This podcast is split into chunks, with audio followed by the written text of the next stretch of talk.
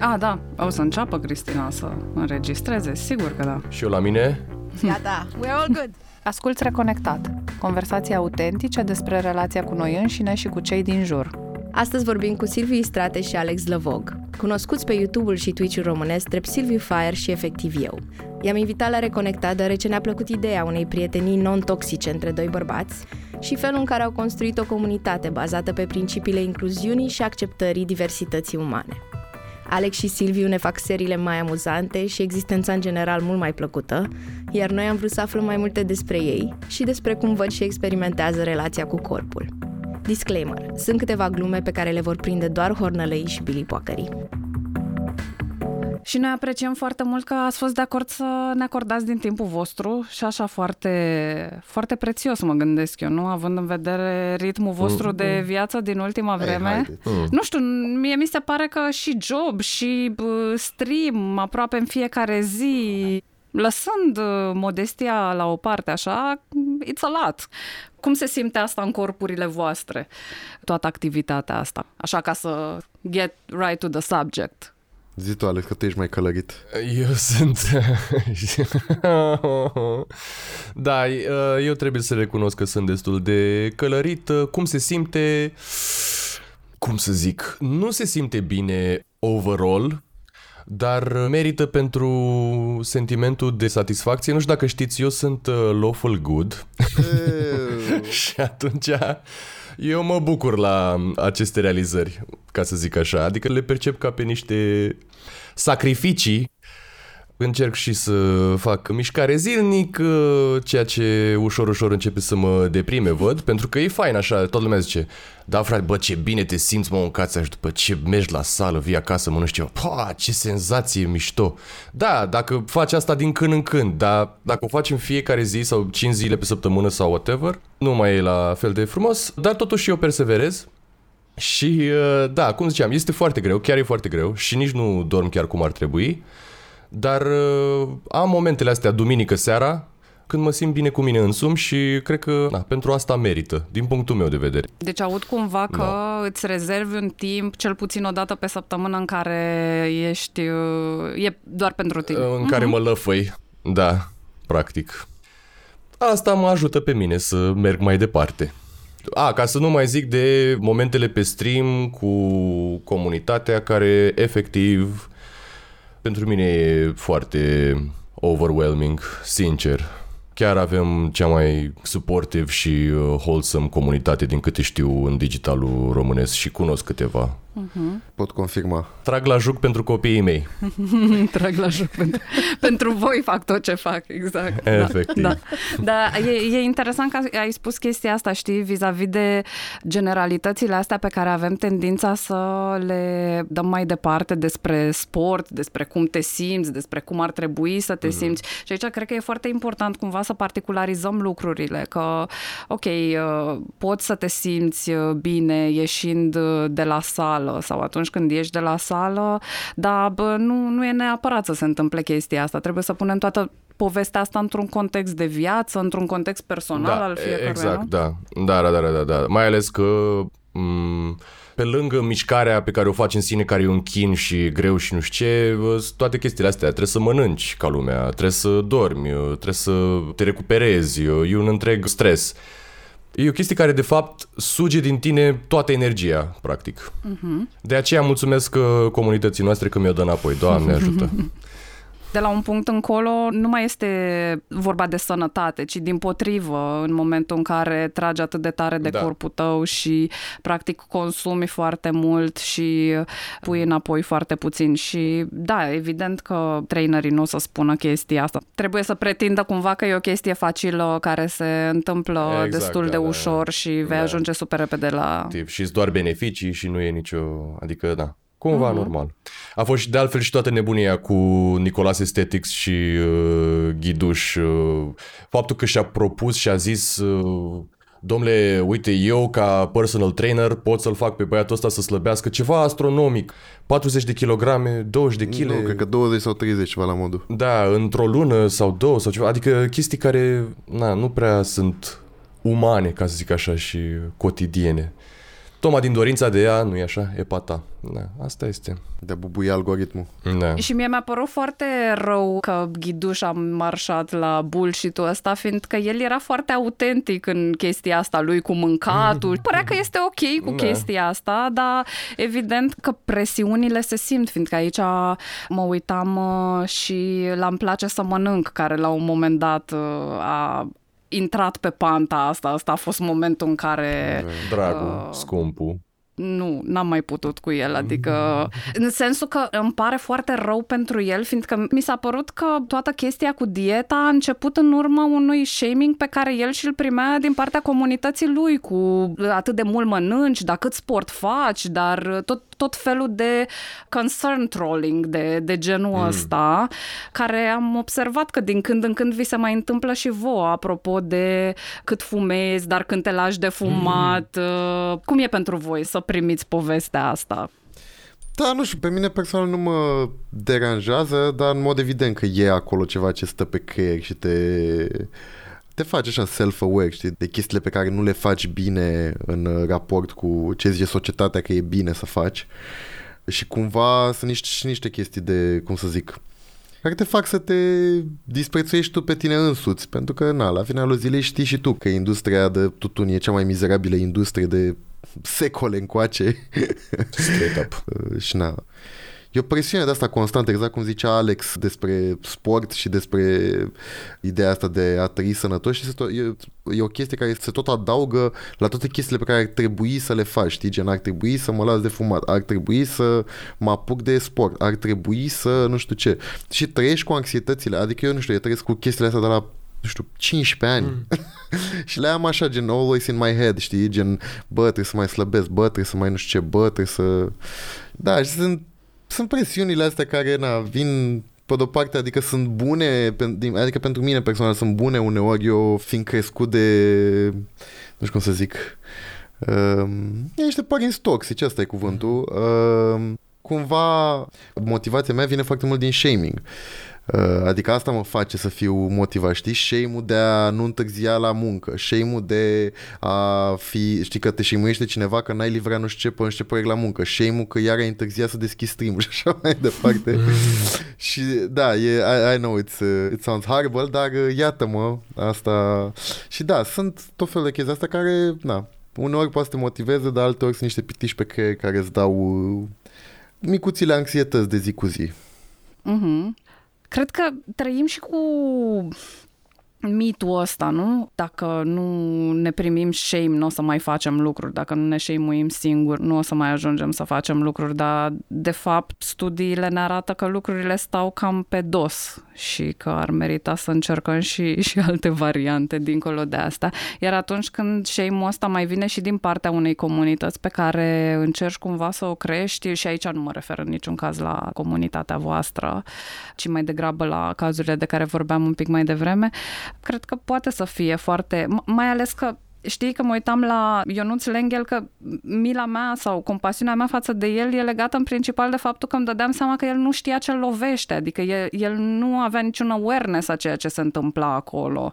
Și uh, la un moment dat uh, n-am, n-am mai putut să, să mă uit fiindcă mi se rupea sufletul și era nașpa. Da, dar cred că e o, și o doză de trolling din partea lui asta cu slăbitul și cu dieta. Adică el clar. cumva a realizat de vreo jumătate de an să zic că lumea îl urmărește pentru că e o memă în sine. Mm. Și Natina, Natina Bedu, e dacă e un personaj, că e un personaj mm. amuzant de multe ori. Și de vreo jumătate de an și-a dat seama de chestia asta și tot încearcă să materializeze uh, memele care se fac despre el, încearcă să le sporească cumva și de aici și alea când făcea el exerciții în timp ce mânca mm. și Adică, adică nu știu uh, n- n- Gata, n-aș am ști mâncat să o zic. pizza întreagă, e timpul pentru 5 flotări, băieții, hai, toată lumea sus. Da, nu, astea nu le-am văzut, da. N-am, Da, n-am era pe ajuns până live. acolo. Da, adică nu știu dacă e o, e o grijă, adică cred că e o grijă, cred că o grijă este, dar nu știu dacă e ceva ce îl marchează, ce îl stăpânește. Eu niciodată n-am înțeles shaming-ul ăsta la modul la care parcă există oameni care se bucură, uh, se liniștesc ei pe ei înșiși prin faptul că poate să zică, bă, vezi că cam uh, prea exagerez cu KFC-ul și așa. A, a, Da. Ceea ce este un lucru groaznic pe care nu l-am înțeles niciodată, straight up. Da, da. E vorba exact despre chestia asta, despre a mă înălța pe mine pe spatele tău. Da, Dar nu, exact, nu în da. sensul despre care uh, vorbește Silviu câteodată în, uh, în streamurile lui, ci pe bune a face chestia asta. Că Da, chiar cum am prins-o. am, uh, și mi-a luat un pic. nu, vei, nu vei întâlni astfel de remarci din partea unor oameni care sunt foarte împăcați cu ei înșiși. Da, exact, și, da. Fiindcă nu am nevoie să fac chestia asta dacă Mhm. mm-hmm. sunt ok cu mine. Și cel mai frecvent o să vezi la oameni care, indiferent de felul în care arată, au o problemă cu propria lor imagine corporală. Și atunci, în momentul în care, știu eu, apare lizo sau pur și simplu cineva care, să zicem, a luat câteva kilograme în plus, wow, ce boost pe self-confidence-ul meu îmi dă că pot să-ți fac trolling din ăsta online și să-ți spun cum o să mor tu de diabet la 20 de ani. Poate nu mi-e prea multe lucruri în viață, dar măcar nu-s ca ăla care, uh, nu știu ce, Exact. horror. Exact, exact. De cred că la, la Alde Lizo și la Megan Thee Stallion sau eu cred că e tocmai că cum, păi la cum femeia aia care e în afara standardelor clasice de frumusețe, cum zice ea uh-huh. că e hot și că e futabilă și că, păi, dar, adică eu nu mă simt futabilă, deși eu arăt în uh, standard cum își permite ea să știi, uh-huh. adică eu cred că de acolo vine, tocmai din, uh, și nu e doar la femei, în mod evident, e, uh, na, Da. adică, și, adică cred că e mai ales la bărbați de, pentru că nu e așa, tu ca bărbat obișnuit te interesează în uh, cultura în care trăim ca femeia să aibă self-confidence-ul cât mai, uh, cât mai low. Uh-huh. Nu? Și o vezi, pe, o vezi pe aia care după ce că nici nu mai e ce înseamnă pentru tine frumoasă, mai are și tupeu să zică. Mm. Mie, mie așa mi se pare, mie de acolo mi se pare că vine hate-ul ăla pe Lizzo sau pe Megan Thee Stallion. Da, da, da, da. E... Dar eu eram curioasă dacă voi aveți modele masculine, adică urmăriți uh, bărbați cis care fac sport, urmăriți... Uh, I, I mean, I don't know. Dar a, a, aș crea un pic de context pentru povestea asta, fiindcă sunt uh, niște studii publicate prin uh, jurnalele astea de eating disorders care au arătat că atunci când studentele petreceau uh, timp uitându-se pe reviste din astea glossy care conțineau multe reclame cu fotomodele, cu corpuri idealizate, chiar și după câteva minute și chiar și dacă reclamele nu erau la produse de frumusețe, deja relatau că simt rușine față de propria uh, imagine corporală și aici e și o diferență între bărbați și femei în sensul că se pare că până în vârsta de 13 ani fetele raportează semnificativ mult mai multă rușine față de felul în care arată, față de băieți. Deci cumva contează ce vedem, ne crește rușinea față de felul în care arătăm, fiindcă inerent e o funcție a creierului nostru de supraviețuire să ne comparăm cu ceilalți. Cum e pentru voi? Sunt persoane cu care vă comparați chiar și fără să vreți? Dorian Popa. Fiecare... Adevărul e că, da... Da, nu știu. Eu cred... Cred. Eu știu, practic, că e vorba de mine la urma urmei. Mare parte din viața mea mi-am uh, irosit-o comparându-mă cu tot felul. Țin minte și acum aveam vârsta de 21 de ani și am aflat că Nicolas Jar e de o vârstă cu mine și am avut depresie 3 zile, cred. Și mi s-a prăvălit universul, m-am dus, efectiv, m-am dus dracu. Dar um, pentru mine e o chestie specifică tinereții, ca să zic așa, când abia intri în lume și începi să te gândești, bă, oh, shit, cred că ar fi trebuit să, nu știu, habar n-am, ce-i lumea asta la urma urmei? Cine sunt eu? Cine ar trebui să fiu? Cine, ba, ba, ba, ba, ba. Dar ușor, ușor, pe măsură ce trece timpul și realizez că nimic nu contează, practic, și că Let's go! suntem like, who the fuck cares, sincer. și de ce îmi bat eu Alea capul? cu stai pe o rocă în spate și tu vrei, să, tu vrei să-ți faci pătrățele. Da, Du-te, efectiv, recu. suntem niște maimuțe pe un cataroi plutitor. Asta suntem. Ușor, ușor, nu știu, pentru mine cel puțin chestiile astea au început să se mai uh, disipeze. Mai am încă cu șelii din când în când mă mai apucă, dar uh, îmi trece repede.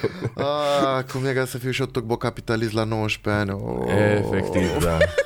Hai, leu. Eu la 19 ani nu înțelegeam LOL. Și ăsta Asta face AdSense-ul, îl joacă pe degete, de Și nici asta nu e, știi. e imperiul media într-o persoană la 18 ani. Efectiv, da. Eu încercam să dau last hit la Dota. și al meu și el e Rupert Morda Club la 18 ani. Efectiv. Na. Eu mă uitam, a- acum mă uitam la Apology video-ul lui Chris Delia.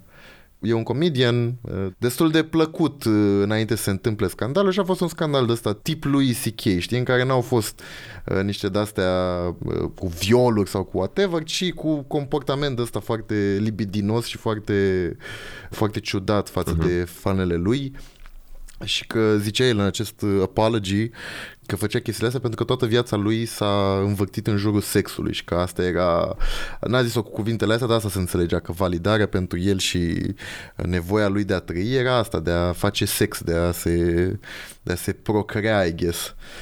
Și cumva, cumva m-am regăsit așa ca uh, mm. zi, adică n-am, n-am avut vreodată o problemă cu chestia asta să zic că trebuie să o adresez sau whatever, dar mi s-a părut interesant ce, ce a zis el, tocmai din perspectiva asta de cum ne raportăm la corpurile noastre și la imaginea noastră în general, pentru că experiența mea ca bărbat a existat de foarte mult timp în jurul sexului, știi? Adică de când ești mic, de la 13-14 ani, deja încep discuțiile aia că, bă, ești virgin, Oh, man. cât, uh, Da. câți centimetri ai, cât, uh, you know, și gen, adică it goes like that pentru ani de zile, adică până până nu începe toată lumea din anturaj să facă sex on a daily și să nu mai fie așa like a huge thing, adică trec ani de zile în care tu rămâi cu ideea asta că, că valoarea ta ca om este de cât uh, sex faci, mai ales ca bărbat, nu? Că e asta, câte, Da, da, da, da. Câte femei ai pe foaie, omule? Ia, eu am atâtea, tu câte? Știi, adică e, it's fucking toxic.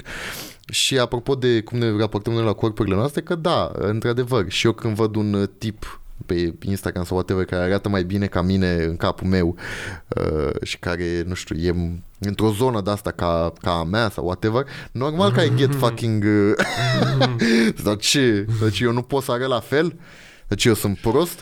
Dar pe urmă dar pe urmă mă, mă relaxez că îmi dau seama cu exact ce ziceam, cu faptul că am, am mai uh, crescut și eu și că nu mai sunt în adolescența aia, că am avut norocul de destui oameni și destule femei as a, as a straight alone care să-mi ofere validarea și iubirea de care aveam nevoie încât să realizez că sunt uh, că ai morti, știi, că, că, că nu trebuie să arăt într-un fel X ca să fiu atractiv sau whatever. Da, da, tot îmi bag unghia în gât când mai... Da, nu, e absolut groaznic. Eu am uh, suferit o vreme de asta și cu chestia asta, și cu comparatul, și că, că, că cumva tot de acolo se trage. Dar cred că dintotdeauna am simțit chestia asta, că ai, mi se pare că ai zis foarte bine, Fire, știi? Că e presiunea asta, bă, dar tu, uite, eu, da, da tu, știi, adică, uh, cum să spun, dintotdeauna am simțit că eu n-am, eu niciodată n-am uh, uh, intrat în competiție cu nimeni și sunt cumva forțat în competiția asta, like, why? La urma urmei. Nu știu, într-adevăr mi se pare un lucru absolut uh, groaznic. Asta, voiam doar să zic și eu. că e, chiar, e, chiar e ceva ce, nu știu, am, am resimțit și uh, o chestie la care m-am gândit mult de-a lungul acestei uh, vieți. Mm-hmm. Și cred că e foarte mult și o chestie culturală, știi, că bă, eu cred că nu avem discuția asta despre plăcere, că băi, na, e, e despre plăcere și despre a te simți bine și despre consimțământ și inclusiv de aici mai ajungem și la discuția în care de multe ori oamenii, și cred că asta este mai, mai degrabă valabil pentru femei, au impresia că dacă se masturbează și simt plăcere și ăsta este un ritual pentru ele sau ar putea fi, au eșuat din punct de vedere relațional și sexual, că E, au asta e ajuns la- să, da, să da, facă da. chestia asta. La, la fete ai zis? Scuză-mă. Eu am întâlnit-o la fete. Ai întâlnit-o la fete? Holy shit! Că eu am, e percepția asta culturală, știi? A, fetele după ce se masturbează. A, ce bine că am făcut și asta. Mă duc în viața mea. Băieții după ce se masturbează. Păi, ce am făcut să-mi bă? Cine sunt? Ce fac cu viața mea, măi, omule? N-am auzit asta. Păi e, da, dar știi de ce nu? Adică știi de ce? Pentru că asta e, e presiunea Da, că da, da, noi că trebuie, noi trebuie să să putem cât mai da, mult. trebuie să dăm caravasanul. Cum că adică altfel- mi-am luat, cum mi-am luat plăcerea din uh, mână? Da, exact, da. Din virtual, așa. Era aia la da. Costel cu bărbații care uh, nu vor să recunoască că se masturbează. Cu, Cum eu? Ce vorbești, bă, nene? Păi da, eu muncesc. Eu muncesc, nu mi-o freca iurea. Ia uite mă, mânc. Și da, e un întreg uh, stigmat, tocmai din acest considerent în jurul acestui lucru, da. Pot să certific.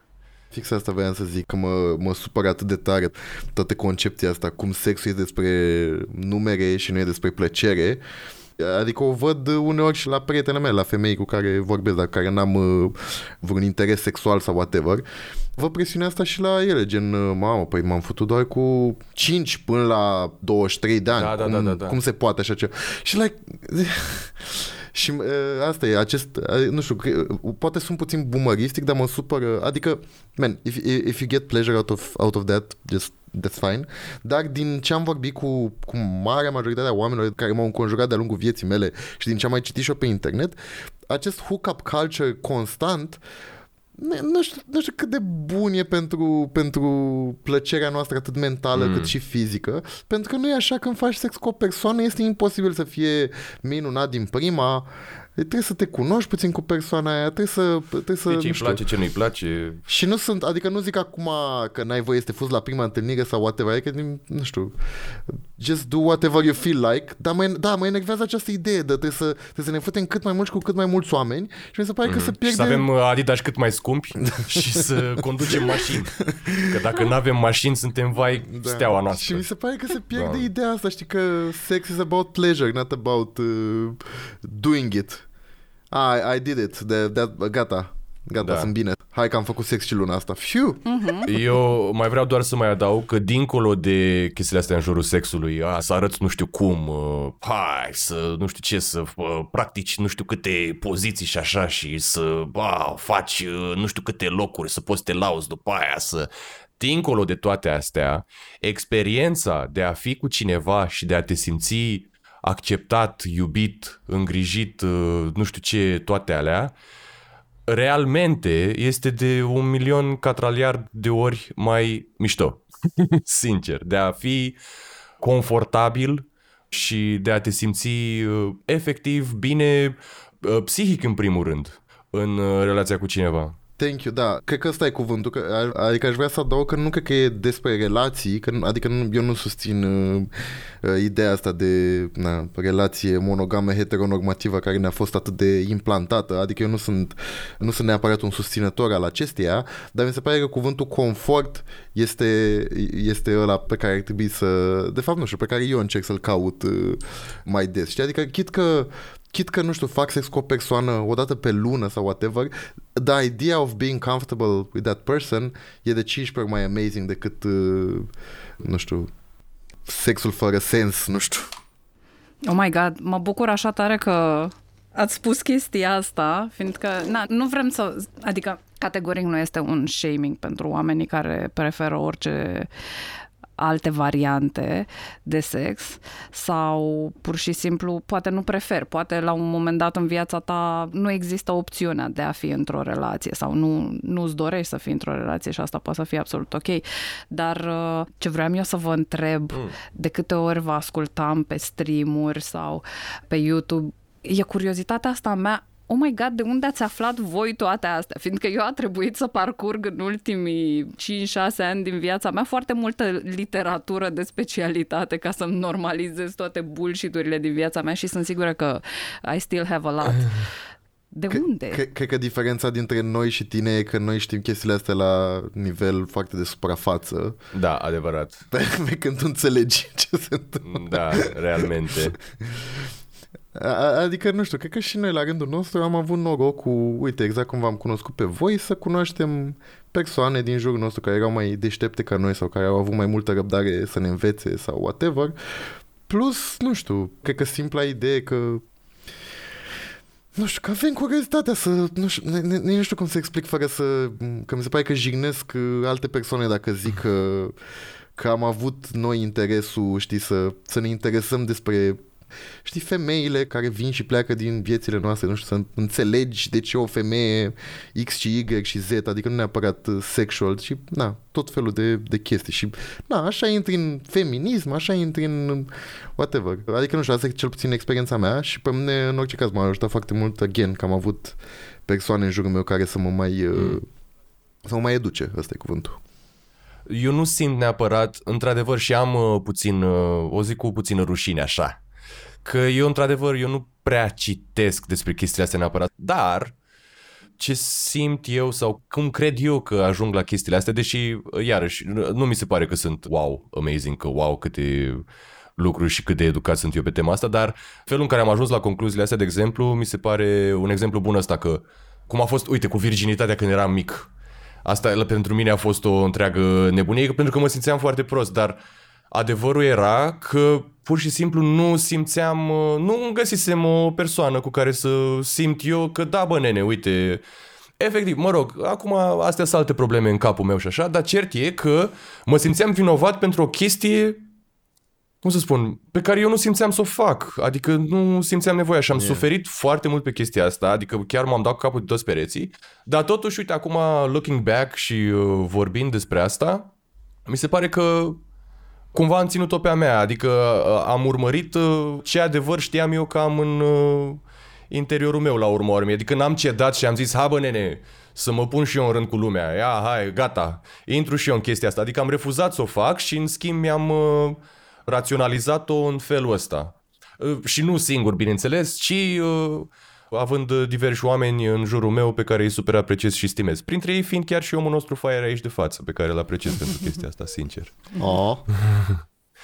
Chiar așa, apropo de aprecierea asta dintre voi, cum v-ați cunoscut și de când vă cunoașteți? Că pare așa, since forever, relația dintre voi. Oh. Nu știu cât a trecut, măi, omule, nici nu mai știu. Nu știu. 5 ani, ceva genul ăsta. Nu mult, da, 5 ani, da. ceva la modul. Sau 4, nu Poate știu. chiar mai puțin, 4-5, da. Da. Uh, ne-am cunoscut la muncă. Eram, eram colegi de aceeași clădire de birou, da. dar nu eram uh, colegi de muncă per se, ci aveam... Uh, era un grup de ăsta cu 15 agenții, eu eram la o agenție, uh-huh. Alex era la o agenție și prin cafeluțe, colegi comuni și așa mai departe, am ajuns să... Mi-a văzut mocasini și s-a simțit, a zis, bă, uite, ăsta e un om pe gustul meu.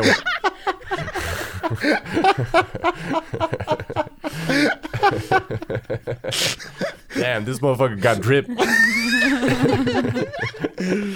da, și încet, încet, nu știu, am fost, uh, nu știu, a, a o bere în control, cinci beri în control, o excursie mm. pe undeva și cam mai a fost.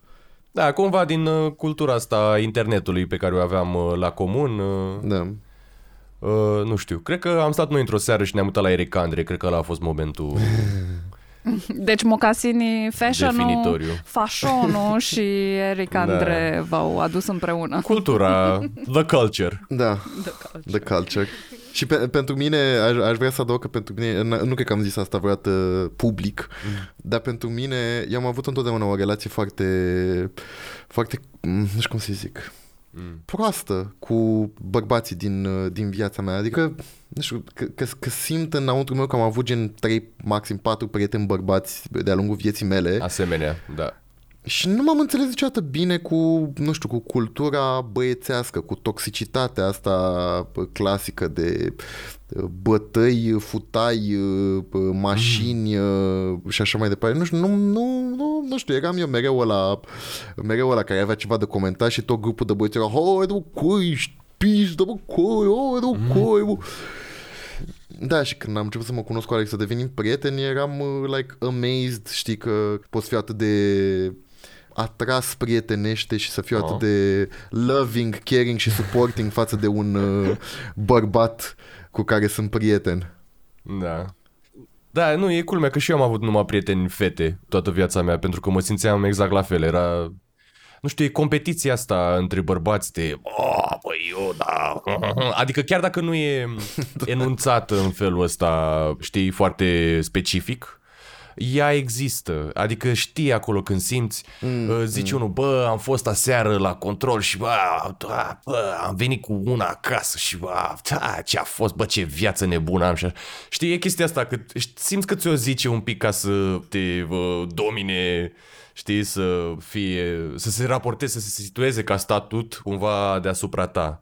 Și tu la rândul tău te simți, știi, sunt toate căcaturile astea. Just, nu știu, mi se pare un stres horror pe care nu doresc să-l am în viața mea, sincer.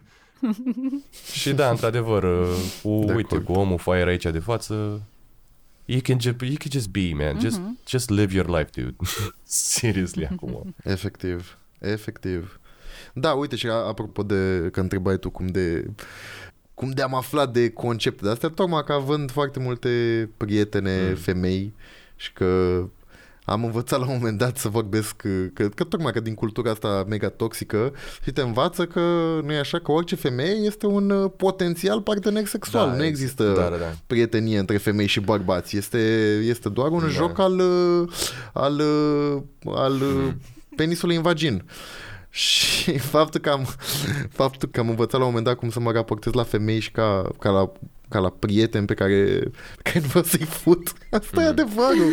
Dar asta e adevărul. E de, de stupid să o zic, dar asta e adevărul. Și asta te-a ajutat cumva să Da. nu vrei să-l fuți nici pe Alex. Exact. Am scăpat. Știi, adică că am putut să vorbesc cu, cu femei de la om la om și să-mi zică, nu știu, tot felul de chestii, să aflu, nu știu, tips and tricks despre, despre perioada menstruală sau what- adică știi, chestii pe care, nu știu, n-ai putea să le... Adică că în cultura, pardon, nu că n-ai putea, dar în cultura asta masculină, heteronormativă în care se află toată lumea, știi, adică nu te duci la gagică ta să o întrebi, ia zi fată, cu... știi că n-ai voie, cum adică? Păi nu, alea sunt chestii de fetițe și așa mai departe. Și cred că, na, cred că de aici. Și a ajutat mult, da. Și bula asta în care sunt, care e, oricum e mega elitistă la nivel de, de cunoștințe și de la, la că noi, adică noi ne batem pe spate că știm știm de feminism, dar Da, adevărat.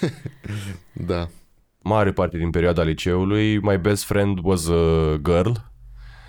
Și, nu știu, era foarte ciudat chestia asta că, like, era un soi de rușine de asta. Păi cum, bă, tu stai toată ziua cu aia da, și n-ai băgat și tu odată... Efectiv. Când eu nu, adică eu nu simțeam, eu eram acolo pentru the, th- the free therapy.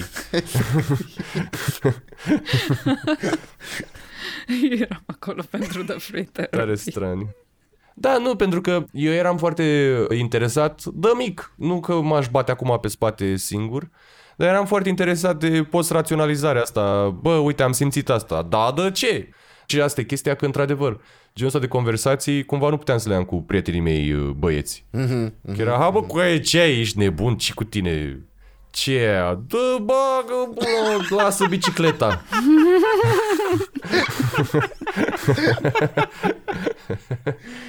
Da. Da, și da, era un întreg stigmat în jurul meu din cauza asta. Și eu văd asta la părinții copiilor cu care lucrez câteodată. Ok, pe de-o parte, este un stereotip pe care societatea îl are și uh, are numai prietene fete, oare este gay uh, mm. și chestii de genul ăsta. Și pare așa, știa fi un soi de rușine, dar cred că este foarte mult și despre felul în care, sau cel puțin pentru mine, una a fost foarte mult despre felul în care am fost eu socializată, adică am văzut eu în familia mea chestiile astea, am văzut că părinții mei amândoi erau prieteni cu oamenii ăia. Ăia nu erau prietenii lui taică meu și maică mea era un apendice care, nu știu, servea mâncare sau ceva de genul ăsta. Și pentru mine a avut sens dintotdeauna să am prieteni băieți. Ba mai mult chestia asta, cum ești privită ca femeie, dacă ai prieteni uh, bărbați și mai ales, apropo de misoginismul pe care l-am internalizat și noi ca femei, de cum te pot privi soțiile sau partenerele uh, bărbaților cu care ești prietenă și cumva da. de multe ori poate chiar ajungi în situații în care să ascunzi relația respectivă sau să mm. nu-i dau mesaj la ora asta că știu că e cu tipa mm. aia și e dubios, nu știu. Ați trecut prin povești similare? Sau le-ați văzut în jurul Cred că vostru? am avut, cred că eu personal am avut, gen când am mai avut prietene care erau uh, combinate cu băieți de ăștia geloși în general, cred că am avut norocul că din simplu fapt că exista încă o persoană care cum dracu să fii feminist ca bărbat sau cum dracu să porți roz ca bărbat sau cum dracu să nu știu ce, cred că mulți dintre bărbații mă, mă credeau gay sau ceva și și merge, îi mergea mai ușor. A, e... da, dar n- adică n-am pățit ceva super nasol personal, dar da, am văzut o cârcă de situații de genul ăsta. Eu sunt foarte topit pe, pe gelozie. sunt, uh, sunt activist anti-gelozie și mereu mă, mereu mă amuză toate situațiile astea de le vezi în cupluri. Oh, pf, cum ai ieșit la nu știu unde seara? Mă, Da, da, da. Cine e service GSM la tine în telefon?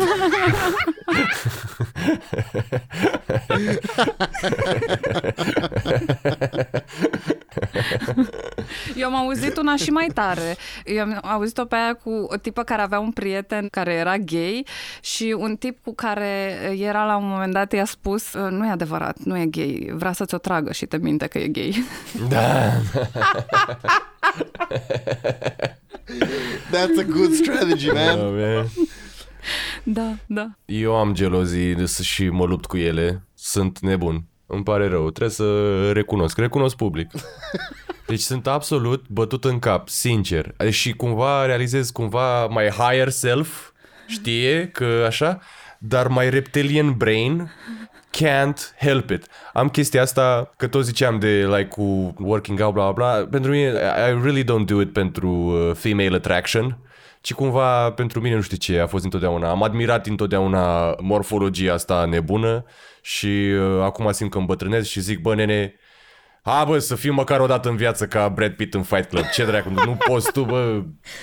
Așa, mă rog. Și cumva am chestia asta, like, stăteam cu uh, prietena mea într-o zi și îmi zicea că, a, uite că dad bad, că uite ce drăguț, că nu știu ce.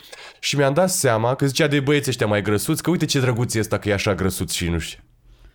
Și cumva creierul meu a rumegat chestia asta și am ajuns să am panici. Că bă, nene, dacă mă lasă, ia uite că a, a, ne-a jucat Sims într-o seară și a zis, uite, hai să facem un băiat, nu știu ce, bla bla, îi zicem Benone, nu știu cum și l-a făcut grăsuț și cu bască. Și am zis, cumva în capul meu chestia asta de-a lungul timpului s-a materializat în coșmaruri că o să mă părăsească iubita pentru un băiat gras cu bască care e mai, mult, care e mai degrabă simpatic decât orice altceva. Deci ceva groaznic. Trebuie să vă recunosc, oameni buni. De- Jealousy is one hell of a drug. Holy shit. Și am, adică am din astea, neironic. Și mă lupt cu ele, nu? Adică știu că e stupid și că n-are niciun sens. Dar am panicile astea. What if I'm not good enough?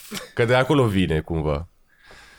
E, e foarte sănătos că ești conștient de ele și că lucrezi cu ele. Adică, m, Da. c- cred că până la un anumit punct, indiferent cât de tare ne-am luptat cu gelozia în viața noastră, cu toții avem. Adică, Mm. și în terapie eu totdeauna mă trezesc spunând chestia asta că, băi, na, e, e ok să gândești și să simți orice, nu e ok să faci orice. Mhm. Cred că asta este un foarte bun punct de a porni niște discuții în cuplu totdeauna și, și de a pune niște probleme, fiindcă, ok, infidelitatea e ceva ce se întâmplă, e nevoie să fim conștienți de chestia asta, e ceva ce se întâmplă câteodată chiar, chiar foarte, la nivel social, așa, destul de frecvent și cred că e foarte benefic să avem niște discuții despre chestia asta înainte ca ea să se întâmple. Evident, nu știm cum vom reacționa atunci, dar Da, da, da. cred că e mai bine să fie niște chestii discutate și să... Eu, eu știu că, na, eu și spun partenerul meu, fiindcă chestia asta de soț și soție mie mi se pare... mm, Gross, așa, nu știu de ce.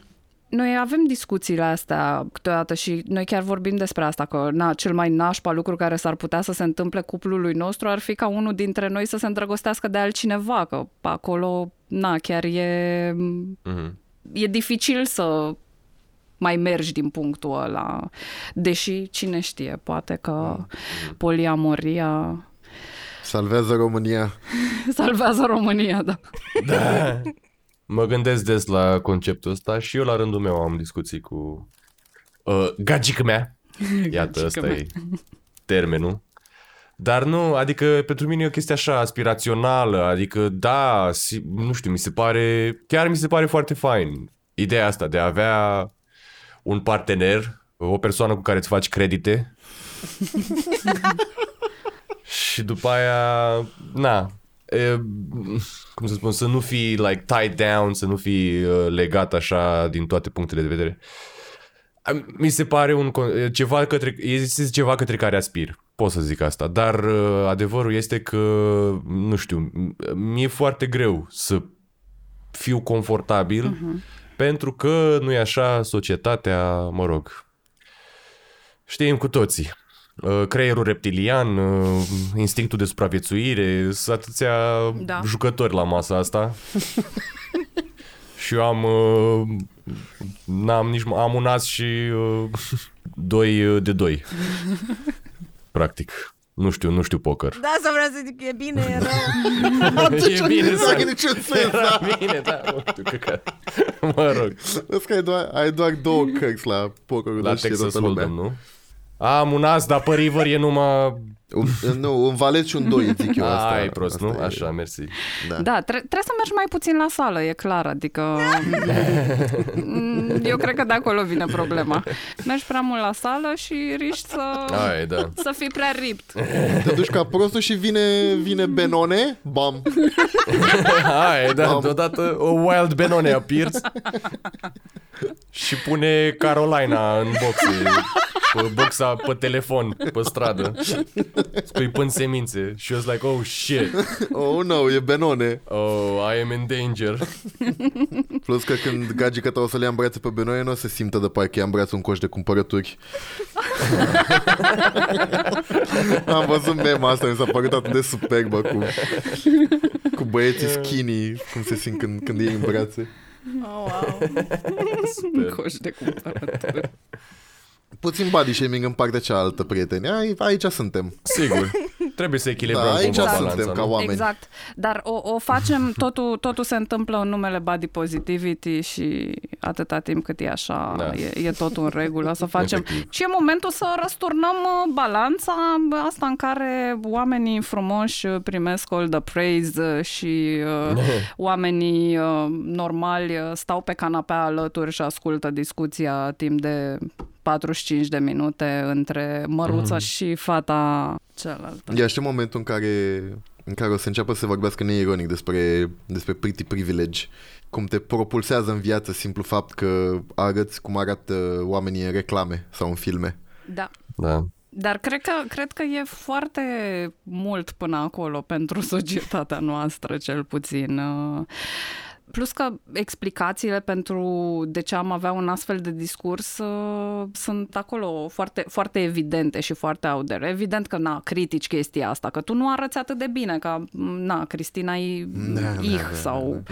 Mai, mai ales dacă vine din partea unei femei, uh, na, de exemplu, mie, mie mi-este foarte greu să vorbesc public și cu, cu video sau așa, uh, despre toate chestiile astea de body positivity și nu, nu de body positivity, fiindcă mi se pare că e prea puțin când spui body positivity, ci e pur și simplu despre a te accepta efectiv pe tine ca persoană așa cum ești, din toate punctele de vedere, nu doar fizic. Și pentru persoanele, mai ales pentru persoanele grase și foarte grase din această comunitate, e o problemă atunci când vine cineva care arată conventionally beautiful și um, militează fără un soi de awareness pe subiectele astea sau fără un soi de... Că, ok, una e ce face Jamila Jamil uh, în, în podcastul ei și ea este conventionally beautiful complet din punctul meu de vedere și cu totul alta este când uh, apar alte persoane care mai degrabă își asumă demersul ăsta și uh, există totdeauna o componentă acolo de, de sales, de hai, ok,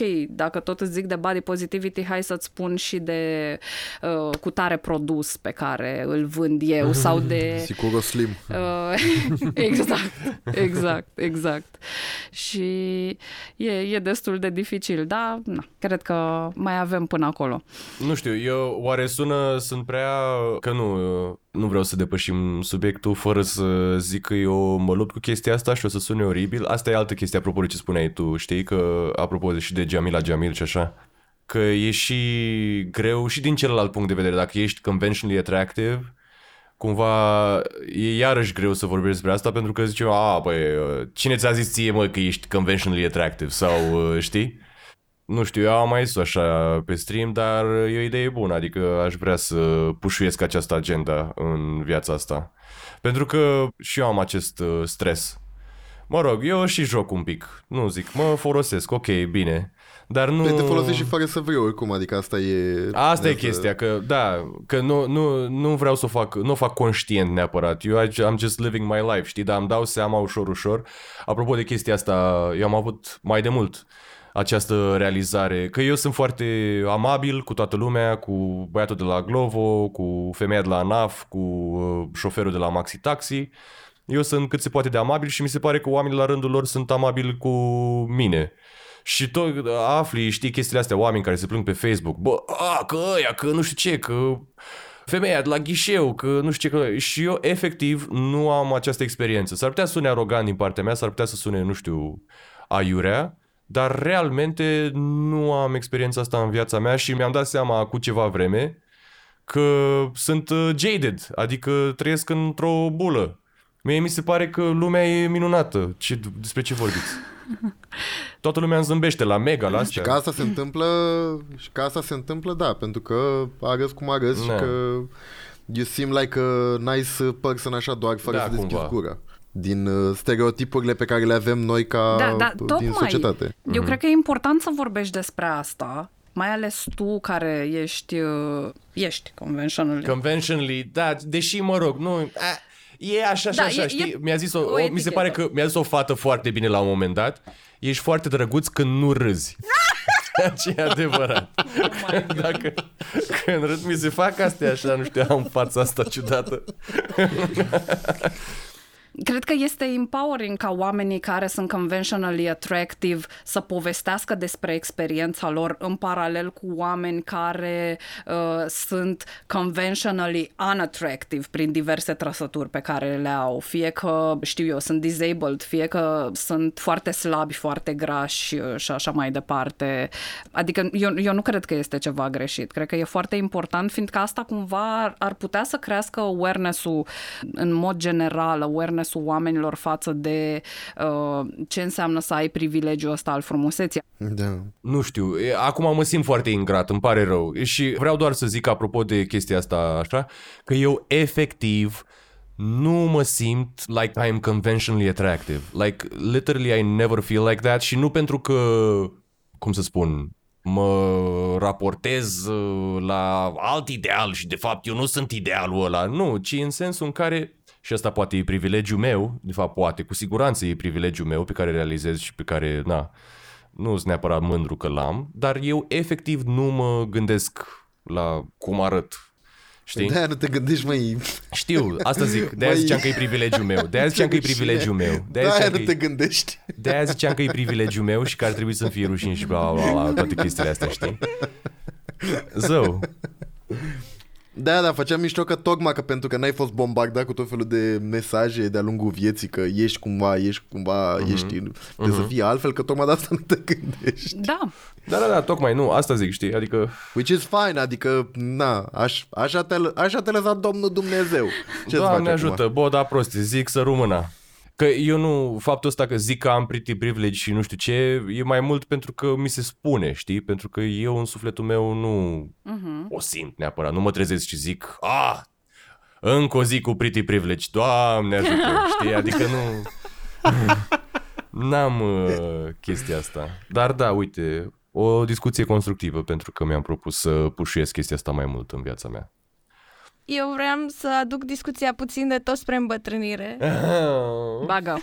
Nu, dar puțin de tot în ideea în care eu mi-am dat seama de ce mă deranjează atât de tare, pentru că um, oamenii care îmbătrânesc în jurul meu sunt atât de speriați, anxioși și traumatizați și nu și-au rezolvat nimic din ce au cărat de-a lungul vieții, că pur și simplu nu, eu nu vreau să ajung așa, să, adică să mă gândesc, ok, gata, mai am câțiva ani, după aia sunt în groapă, nu mai pot să fac nimic până atunci, asta este viața mea acum, that's just it, adică I have no role models de femei în vârstă pe care să le admir în afară de uh, Jane Fonda și Ioana Popescu, care este Și o... maica mea. și maica ta, iartă-mă. și cred că asta e frica. Frica este că n-am văzut un model sănătos de a fi în vârstă.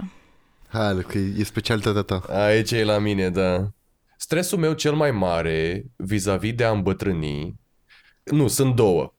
Unul ar fi faptul că ușor, ușor o să f- devină din ce în ce mai ridicol când o să mă compor ca un copil, ceea ce, cum să spun, eu nu vreau să renunț la chestia asta, sincer.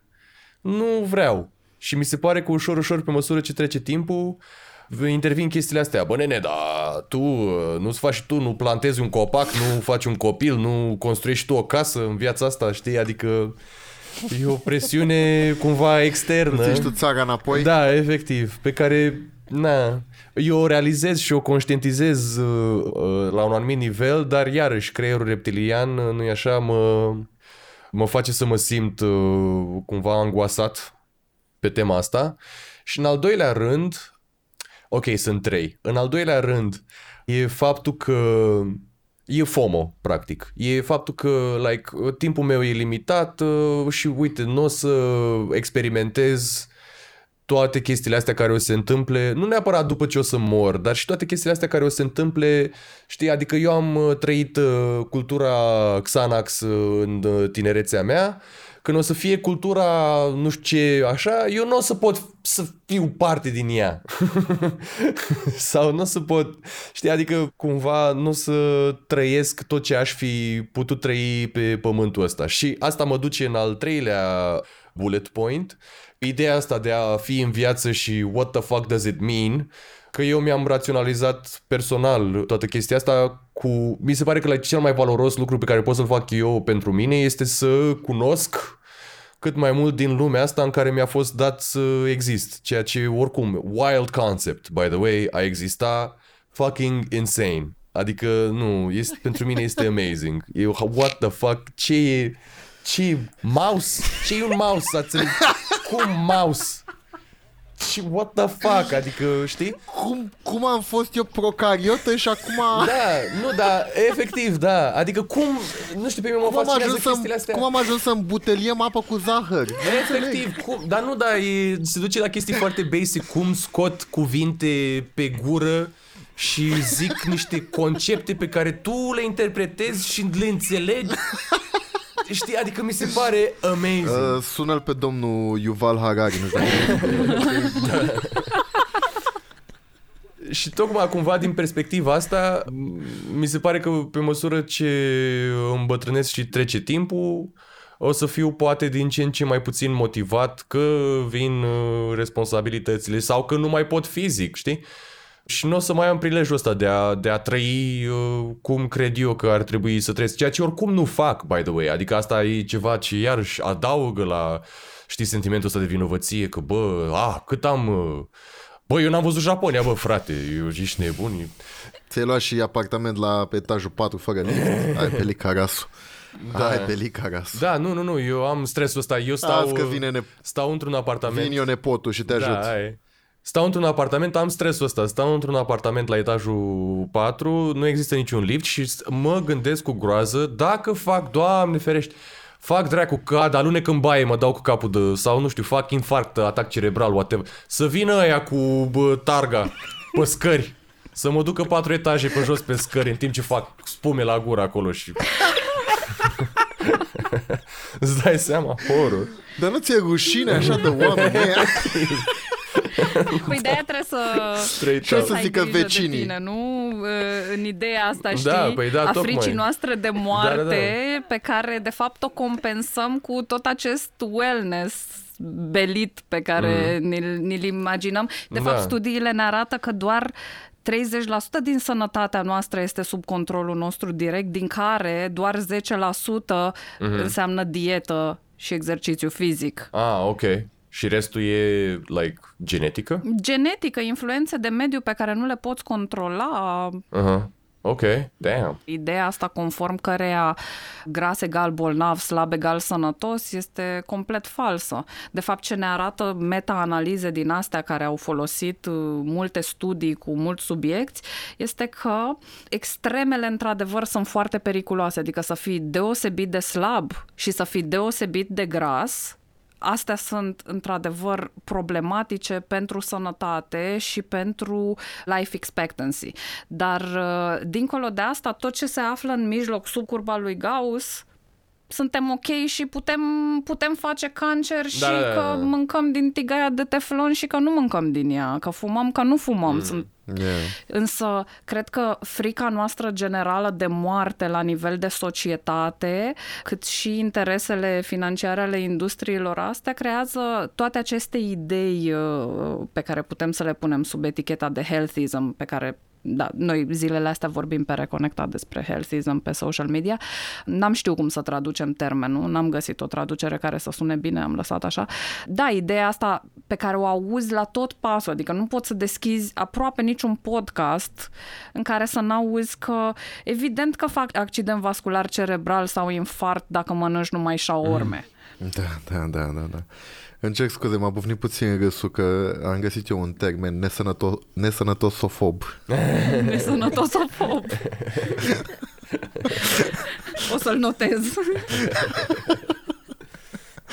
Ai perfectă dreptate, chiar sunt oameni și acum că ai zis-o tu am, uh, îmi dau și seama că într-adevăr sunt la fiecare pas oamenii ăștia care îți țin predici uh, Deci ar trebui să uh, faci... zi.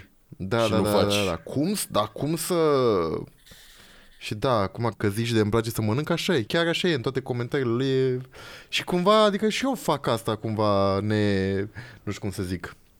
Adică și noi făceam mișto de el, dar nu făceam mișto neapărat pe greutate sau pe whatever, e, făceam mișto că, că cum dracu apreciezi ideea de culinărit, de bucătărie, de whatever, Da, când, când tu tu mănânci doar se pare doar Spartan, se pare 10 din 10. Da, știi, cred că aici, aici este o chestie, știi, care este, care poate fi schimbată și în același timp, știi, când vorbim de mâncare, aici există pf, o încărcătură foarte, foarte mare, fiindcă mâncarea, spre deosebire de ce ne zic fitness gurus și alte chestii, nu este doar uh, fuel pentru noi, da? Nu este doar carburant. Mâncarea înseamnă mult mai mult de atât. Mâncarea înseamnă comunitate, mâncarea înseamnă tradiție, mâncarea înseamnă bonding, mâncarea înseamnă confort emoțional, alinare, foarte multe lucruri. Ce nu înseamnă mâncarea și ni se spune că mâncarea, că food is medicine, no, it's fucking not. Nu, nu. This is fucking bullshit. Nu. Mâncarea nu este medicament și nici nu.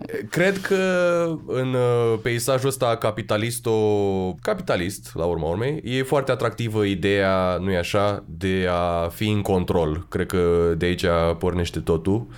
Și faptul că, ba, prin, uh, am, controlând ce mănânc, mergând la, nu știu ce, sală, făcând aia, a, dacă fac meditație, o să...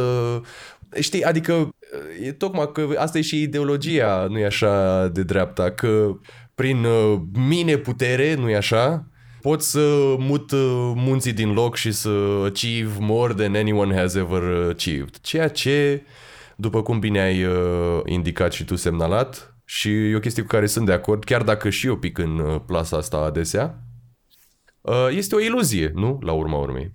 Pentru că e o vorbă din... Uh, o să dau citate acum. Ăsta sunt. Zi, tata. Din uh, Henry Miller, care, mă rog, na, poate sună un pic problematic, dar este un autor care mie îmi place foarte mult, că um, lumea nu trebuie o rânduită, lumea este întruchiparea ordinii. Cumva it's way bigger than us. Gata, hai cam... Cam aici am încheiat. Hai că m-am bucurat de, Mulțumim, și de omule. azi. Vom, vom scoate snippet-uri cu aceste citate Da, și da. le vom folosi în teaser categoric. Fire, care e relația ta cu mâncarea? Um, nu știu cum să, cum să descriu. Um, cred că de vreo 2 ani încoace am, am învățat să fiu mai, uh, mai prietenos cu mine și cu relația cu mâncarea, apropo de ce mănânci, cât bagi în tine, cum să mănânci aia, cum să la la și am acceptat cumva că că vine dintr-un loc stupid toată ideea asta de I have to get ripped, I have to trebuie să arăt uh, nu știu cum, ca altfel, puncte, puncte E o relație, adică e o relație la bază toxică, tocmai pentru că de fiecare dată când mănânc ceva ce cred că n-ar trebui să mănânc, mă ia așa un pic anxietatea, dar cumva cred că pe măsură ce mă maturizez și mai aflu și eu, mai îmi zice și mie cineva ca Cristina sau mai, mai aflu și eu de alte concepte prin care pot să vezi toată relația asta, m-am mai, m-am mai relaxat și când mi-am dat seama că, na, adică nu... Uh, că am un uh, corp care fluctuează în, între niște kilograme și că aia e, am renunțat și la ideea să mă mai cântăresc, că mi se pare mm. like the most toxic shit. Asta cu cântăritul la fiecare, a, da, să te cântărești după ce și înainte să te dracu. Dimineața pe stomacul gol după scaun. Exact. Da, da, da, da, da, da. și na, nu știu, mai... Uh am tot căutat de-a lungul vieții diete și tot felul de chestii cu care să mă cu care să mai dau jos din kilogramele care credeam eu că sunt foarte în plus și eu în continuare, adică eu în continuare mă văd deși știu așa că la prima vedere par destul de conventional attractive, nu, în capul meu e, pa, ești gras. Mm. Ești gras că știi că e aia, că dacă tu ai, că, că ești gras în sensul ăla, nasol, că ești, ești dezgustător la vedere. Mm Că cumva mi se pare și importantă distinția asta că exact cum ai zis tu, Cristina, că gras egal nasol și că nu, adică că mi se pare foarte sănătos reclaim acestui termen care înseamnă pur și simplu ce înseamnă și nu e, nu e jignitor. Da, și na, mi-a, luat, mi-a luat ceva până să accept faptul că, că nu este nimic greșit la cum arăt, chiar dacă am uh, Chiar dacă am mai multe kilograme decât, uh, cum zice aia, că dacă ai... Uh, deci bărbații trebuie să aibă plus 10, sau cum e, da, plus 10 kg față de înălțime. Înălțime, da. ba nu, ba nu, ba nu, bărbații trebuie să aibă exact cât înălțimea lor și femeile trebuie să aibă minus 10 kg.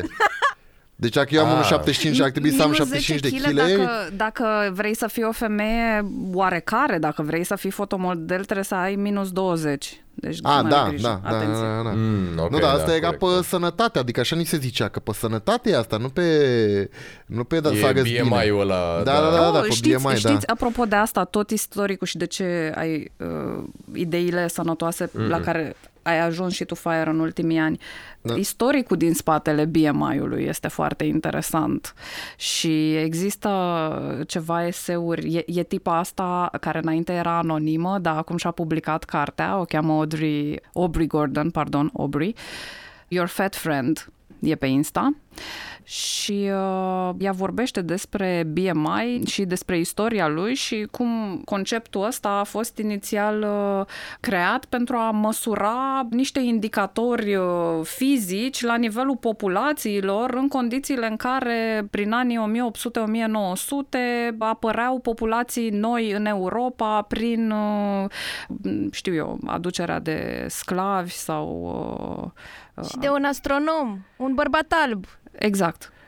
Și el nu este făcut atenție pentru a fi folosit la nivel individual. El nu ne indică nimic despre corpurile noastre. Este, este o măsură mult prea simplistă ideea de a raporta greutate la înălțime, uh-huh. din care să iasă evaluarea unui grad de sănătate.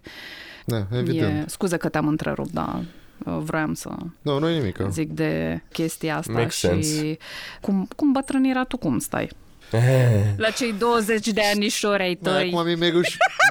Asta, asta vreau să zic. Mi-e rușine acum să, să vorbim despre asta la 25 de ani. Mă scuzați. nu stau în niciun fel, vă dați seama, n-am... uh, n-am uh, Mai e până la 26 când se termină viața. Aia zic, aia zic, mai am, mai am și eu acum câteva luni, mai dați-mi un pic. Nu, n-am, n-am niște chestii extrem de apăsătoare, în mod evident că îmi pun și eu toate întrebările astea, dacă am făcut destule până la, dacă, dacă vine, nu știu, Cred că frica mea, uite, uite că are legătură cu îmbătrânirea, frica mea cea mai mare care tot într-un loc stupid vine, dar frica mea cea mai mare este să nu ajung la o anumită vârstă, da, poate fi 30, 40, 80, să nu ajung genul de om de care râd copiii pe internet. adică să nu ajung, știi, cum râdem noi acum de conservatori că nu poate să înțeleagă conceptul de genders sau whatever. Asta e cea mai mare frica mea, să nu ajung genul ăla de om, pentru că mă cunosc Adică știu că personalitatea asta mea foarte extrovertă și foarte, cum mai făceam eu mișto, care cerșește atenție pe internet. Da? Adică că nu o să se, nu o să se oprească la gata, am făcut 30 de ani, nu, mai, nu ne mai dăm cu părerea și sunt sigur că o să, o să fac asta și când, când o să înaintez în vârstă și asta e frica cea mai mare, să nu vină o generație de copii să-și bată, să-și bată pula de mine, asta e, asta e cuvântul. Cred că are legătură cumva cu îmbătrânirea, dar na, pentru că cumva nu e așa, am toate exemplele din uh, viața mea, din, atât din viața mea cât și din media, cât și din, de exemplu, că nu, că, nu știu, bunica mea nu poate să înțeleagă conceptul de, nu știu, de rasism sau, adică, mm. efectiv, nu există, nu, nu, nu știi, nu, nu, ai cum să explici. Uh-huh, uh-huh. Da, da, asta, asta e cel mai scary lucru, dar știi eu, apropo de 20-something, eu mi-amintesc că atunci când aveam 25 de ani eram mult mai 25, 20 și ceva. Până în 30 de ani, cred că eram mult mai speriată de toată chestia asta cu îmbătrânirea. Mm. Și apoi după 30... Mm, Ce să-i faci? Da, nu mai. Ce poți să-i faci? Dar cred că ce funcționează foarte tare, apropo de ce spuneai tu și ce simt că funcționează pentru mine ca să nu mă, mă duc în, în direcția aia de bătrână perimată, este să rămâi în contact cu oamenii tineri. Uh-huh. Faptul că lucrez cu adolescenți uh, pe mine mă ajută permanent uh, să rămân up-to-date cu niște chestii și, și să întreb, ok, și, și pe social media, ok, la ce, la ce te mai uiți? La ce... Bine, nu, nu e doar un voyeurism personal aici. Eu am nevoie de informațiile astea ca să înțeleg un pic uh, și ce se mai întâmplă în mm. viața lor. Dar uh, cred că ajută foarte mult să păstrezi contactul cu oamenii tineri și foarte tineri, ca să, să nu mm-hmm. te duci cu căpuțul. Uh, da. Eu am și eu un mic input aici. Aș vrea să-mi adaug o, o Bine, micuță hai, chestie, tata. Alex, dacă, hai, dacă îmi dai tata. voie. Zi tu, tată. că eu cumva cred că nu am frica asta de, de îmbătrânire și de... Mă, acum, adică sunt sigur că probabil o să am. Dar acum nu simt această, această teamă, tocmai pentru că nu e așa, așa cum zice orice părlit privilegiat. Uh, uh, I started from the bottom. mm. Uh, dar în sensul că eu când eram mic, când eram uh, în adolescență, adică mă vedeam ca ultimul terminat, ultimul distrus care să dea, să dea Domnul Dumnezeu dacă, dacă o să facă ceva, orice, știi, din ceea ce îmi propuneam. Mm. Evident, la vârsta aia fiind vorba despre mult sex și, și că cumva, cumva, cumva când m-am văzut pe la pe la, nu știi, 19, 20, 21 de ani că pot să fac toate chestiile aia care mi se păreau atât de imposibile, știi, de la a avea un job la a face sex constant sau whatever, mi-a trecut, mi-a dispărut chestia asta și cumva acum pa, sunt, I'm living my best life, I'm, I'm dacă m-ar vedea eu de la 15... Life is your oyster, da. da. Dacă m-ar vedea eu de la 15 ani, și bravo, tată! Așa! da, We made it! Da, efectiv! We, we made all this. Look around you. Look around you. We we made this. Doesn't matter what anybody says. No, eu vreau doar să mai zic că, mă, ai, o zic, de o drac. Că, apropo de chestia asta cu a nu mai fi relevant de la o vârstă încolo, cred că are o însemnătate destul de mare și faptul că cumva cultura se mișcă cu totul și cu totul alt ritm uh, de la o vreme încoace. Adică mi se pare că merge totul mult mai repede și uh, prin urmare și noi suntem uh, mult mai în priză. Adică bunicii noștri care acum nu înțeleg rasismul, nu îl înțeleg pentru că efectiv toată viața lor au trăit într-un singur time frame. Pe când noi uh, cumva evoluăm. Lumea, din punct de vedere cultural, acum 15 ani este de un infinit diferită față de cum e acum. Și faptul că acum începem să vorbim, adică mi se pare că evoluează cumva exponențial. Am început uh, prin a vorbi de feminism uh, și LGBT și nu știu ce și ușor, ușor mergem în toate zonele astea din ce în ce mai repede. Adică eu nu cred că, apropo de ce vorbeam mai devreme, chestia asta cu pretty privilege și așa, mie sincer mi se pare la o aruncătură de băț. Adică nu cred că e ceva ce o să dureze mai mult de câțiva ani. Până să ajungem acolo, știi? Adică pentru că avem internetul și suntem cu toții conectați în această în acest wireframe uh, ideologic uh, și suntem conectați la el tot timpul. Mulțumim Elon Musk. Da, efectiv, mulțumim Elon Musk și Steve Jobs. Da, cumva ușor, ușor deconstruim tot constant și iarăși uh, reconstruim sau reenunțăm toate conceptele astea absolut constant, așa de la, de la uh, an la an, practic. Uh-huh. Deci nu cred eu, uh, apropo de chestia asta cu îmbătrânirea și cumva dintotdeauna am crezut, nu prea cred că o să fiu atât de... Adică da, bineînțeles o să existe un mic decalaj, dar nu cred că o să fiu vreodată eu ca și percepție atât de deconectat de uh, ce se întâmplă în lume. Poate nu o să fiu luat în serios, ok, da, sure, sigur că ai altceva, dar uh, nu cred că nu o să pot înțelege conceptul de nu știu ce. Uh-huh. Sau cel puțin așa sper. E wishful thinking din partea mea, da, ok, recunosc. Da. Eu, eu, eu mă întreb chestia asta. E, sună foarte optimist ceea ce zici tu pentru mine. Știi că eu mă întreb oare care o fi subiectul care o să mi-o da la temelie. Adică, ok, uh, da, le-am, da, da. le-am depășit pe toate, le-am integrat cumva pe toate, toate au sens. Oare, oare unde o să fiu proastă? Asta mă întreb tot timpul. Mm. Oare care o să fie subiectul pe care o să mă rigidizez și nu, nu, nu o să pot să uh, merg mai departe de acolo. Eu mă întreb care e momentul în care o să zic bă, da, s-a ajuns prea departe. Exact, exact, exact, exact. Pe vremea exact, mea, exact, exact. noi n-aveam puncte, puncte. Și uite că totuși... și uite că totuși... Da, frate, eu mi-am luat bătaie de la ei mei. Da, uite ce bine am ajuns. Oh my god, da. Bruh, exact. Nu. Da. da, da. Aș vrea totuși să, să încheiem circular așa, ca în romanul Ion, până la urmă. nu? Fiindcă n-am apucat uh, să-l întrebăm uh, pe Silviu de uh, cum e pentru cum e pentru tine chestia asta de stream, muncă, alte lucruri? Probabil că există și o viață dincolo de toate lucrurile astea, Doamne ajută, și uh, grija față de corp și știu eu, eventual dacă există sau nu o relație cu sportul, deși ne-ai povestit uh, săptămâna trecută când ne-am văzut că ești mai sedentar. Yes. Echipa sedentarii. uh, mai, nu știu ce să zic. Mm, am fost toată viața mega dezorganizat. N-am, n-am, eu v-am zis că n-am, n-am avut prea multe influență de la ei mei și efectiv n-am avut de la cine să învăț cum să spăl o farfurie sau cum să sau cum să-mi fac un program de care să mă țin sau whatever. I just fucking wing it și trăiesc într-o anxietate constantă de aoleu, am uitat ceva? Mm. Ce oi fi uitat eu? Azi m-am trezit la... Am stat cu Alex până târziu pe stream și până m-am culcat și eu târziu. Same. M-am trezit la ora 1 astăzi m-am trezit la ora 1 și mă tot gândeam sunt prea relaxat. Trebuie, trebuie, să fie, trebuie să fie ceva de făcut azi ce am uitat. Și pe am de că iată că ne vedem.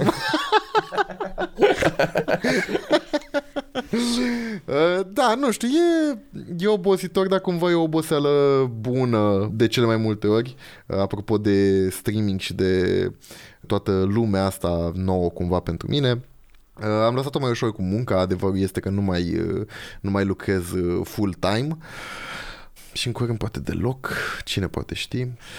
Uh, da, e obositor, dar again, este de 15 ori mai rewarding și mai frumos decât să fie obositor faptul că stau la birou 8 ore pe zi și mint într-un PowerPoint ca să pot să-mi iau niște serotonină când mă mai duc în control o dată pe săptămână. Mm. Da, nu știu, I like it. Dar așa, eu oricum așa trăiesc viața, în, într-o anxietate și într-o presiune constantă în legătură cu lucrurile care pe care trebuie să le fac. Same. da. adică nu e, nu știu, eu știu că e o relație foarte nesănătoasă, știu că I should seek help for that, da. help în sensul de ăsta, de, știi, de să nu mai fiu atât de in my head uh, Uh, și stresat în mod continuu de, de ce ar trebui să facă. Uh, eu urăsc cumva, de, de cealaltă parte, urăsc cu oamenii care sunt, uh, sunt atât de plini de ei, în general, nu știu, oamenii ăștia de poziții de high management din corporații. Domne, n-am timp, eu n-am timp, eu aleg încolo, mm. încoace, n-am timp, eu n-am timp de nimic, n-am timp să mă, n-am timp să beau o cafea, du-te, dracu, la dracu. Te duci să, te duci să minți pe cineva în PowerPoint, ai nebunii, la asta cu... Da, și na, dar da, sunt ok. Și cu relația cu sportul, n-am avut niciodată o relație cu sportul. M-au trecut uh, bunicii mei, m-au trecut prin toate sporturile când eram mic. Mm. Am făcut, nu știu, trei luni de tenis, două luni de dans sportiv, Uh, uh, am făcut și o câțiva ani de rugby de, de capul meu. Ai încercat cu tenis și tot la penis ai ajuns. Ai. Ia uite Ok, mă bucur că, am, mă bucur că ne-am auzit astăzi. Mulțumim de invitat. Îmi pare că nu sunt pe string ca să pot să apăs pe Da, aia. streaming. Da, dar uh, la finalul zilei, a, nu știu, am făcut și sală, nu știu, la- odată la 2 ani mă apuc de sală și mă las într-o lună pentru că mă plictisește fantastic. N-am nicio relație. Încerc, uh, încerc să am o dietă, cum zice, cum zice media, echilibrată și de acolo, na, să mai fac o de asta, să mă plimb, să mă whatever, adică încerc să nu fiu uh, sedentar pentru că știu că sunt uh, pe lângă problemele astea de astea basic, da, a, pui kilograme și whatever, știu că sunt, na, stând aici pe scaun 10 ore, îți fute și coloana și așa mai departe. Adică știu, am niște chestii astea în cap pe care încerc să le mai, să le mai fac la un nivel, la un nivel micuț, să zicem.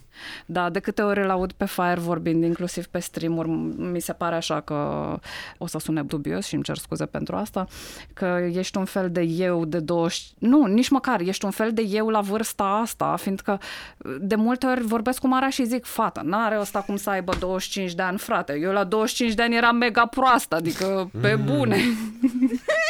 A, e relația mea cu Shelly. exact, exact. De, Și înainte de a încheia, așa, ca niște fani RuPaul's Drag Race, ce suntem noi două, e acolo câteodată spre sfârșitul concursului această întrebare cu ce îi transmite lui Alex sau lui Silviu de șase ani, șapte ani. Lasă bicicletele, femei!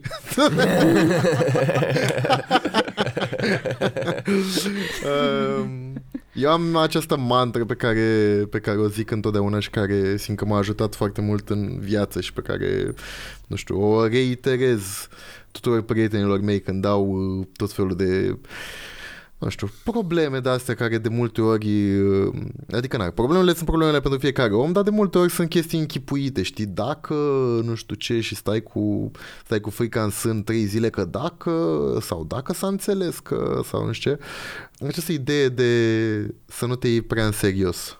Mm.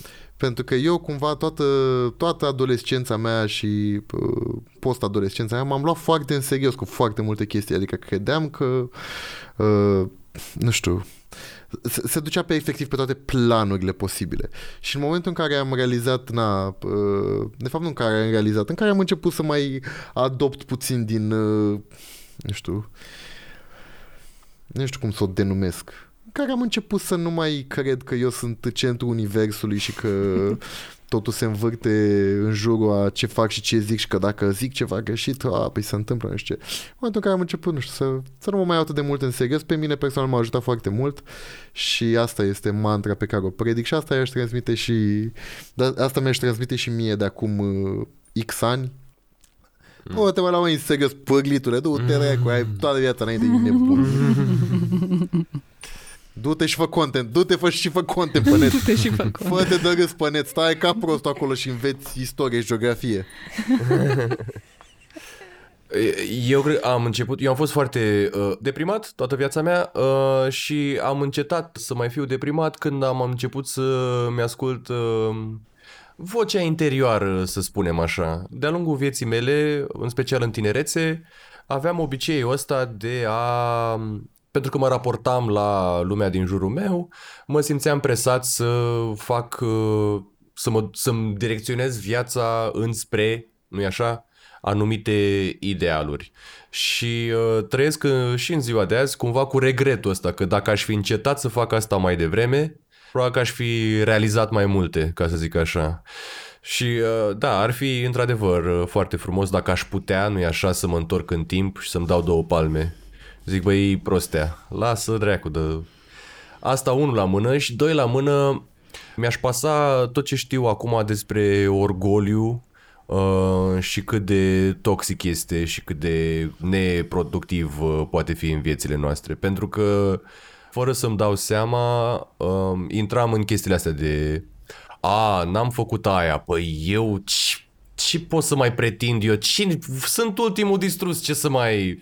Care e ceva, realizez eu acum, care vine din, uh, din orgoliu la urma urmei, chiar dacă poate nu părea așa. Că nu eram neapărat arogant, dar uh, aveam o anumită imagine de sine spre care tindeam așa, ceea ce o tâmpenie la urma urmei. And Slate. Yes! Mulțumim tare mult! Noi mulțumim de invitație. Mulțumim! Chiar mulțumim, a fost, A fost pe IQ, da. super nice. Da, sperăm Da. că v-ați simțit bine și Definitely. uh, a fost foarte cool și sper să, să ajute și alți oameni. Oh, same, wow, ar fi amazing. Doamne ajută! Ai ascultat Reconectat, un podcast Semiton Media găzduit de Cristina Petrescu și Mara Mărăcinescu. Pentru mai multe resurse, intră pe reconectat.ro. Îți mulțumim că ne ești alături.